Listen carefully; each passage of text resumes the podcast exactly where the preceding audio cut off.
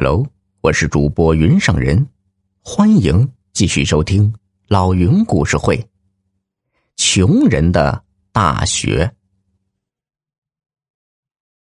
见王教授已经猜到了，那年轻人也没遮掩，点头称是。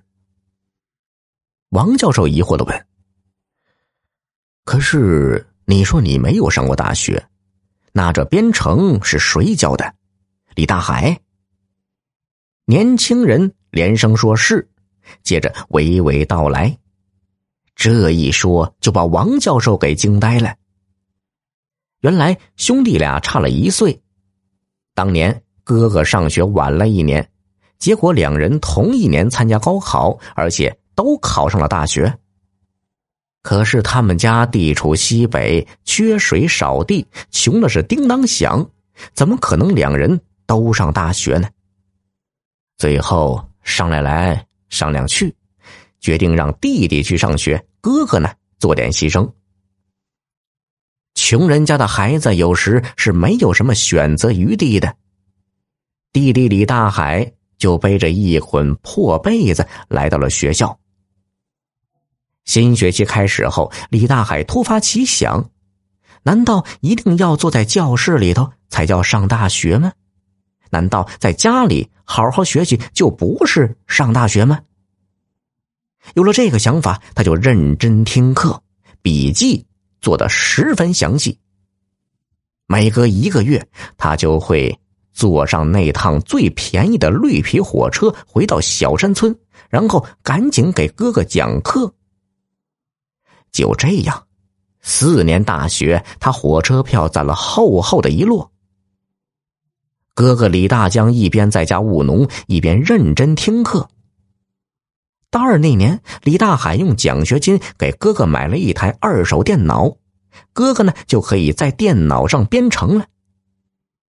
兄弟俩就是这样一路坚持，共同完成了大学学业。听到这里，王教授感慨万分，问他：“那？”你怎么会想到来参加比赛的？李大江神情有些黯然。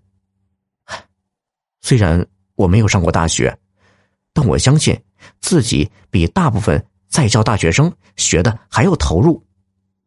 但是来到城里才发现，这没有文凭，我连一份像样的工作都找不到。有些单位电脑都舍不得让我碰，说我不懂，别给他弄坏了。这次正好有推荐工作的机会，我弟弟说无论如何也要让我来参加比赛，说不定会有一个好工作的。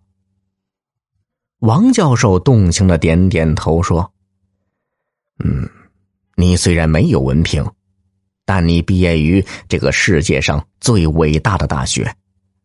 放心，你的工作推荐我来写，凭你的实力没问题的。”有了教授的许诺，李大江开心极了，连忙起身，说是要去医院看李大海去。王教授站起来，主动给他开了门。在一个安静的病房里，李大海正在焦急的等待着。突然，门开了，哥哥满脸喜色的跑了进来。李大海顿时一个机灵，是不是成功了？哥哥李大江激动的点点头，李大海这才长长的吐出了一口气，不急不慢的说：“你要是没考过第一回来，怎么对得起我这两只手啊？咱老家缺水，挑着水桶在冰上走，我从来没有滑倒过。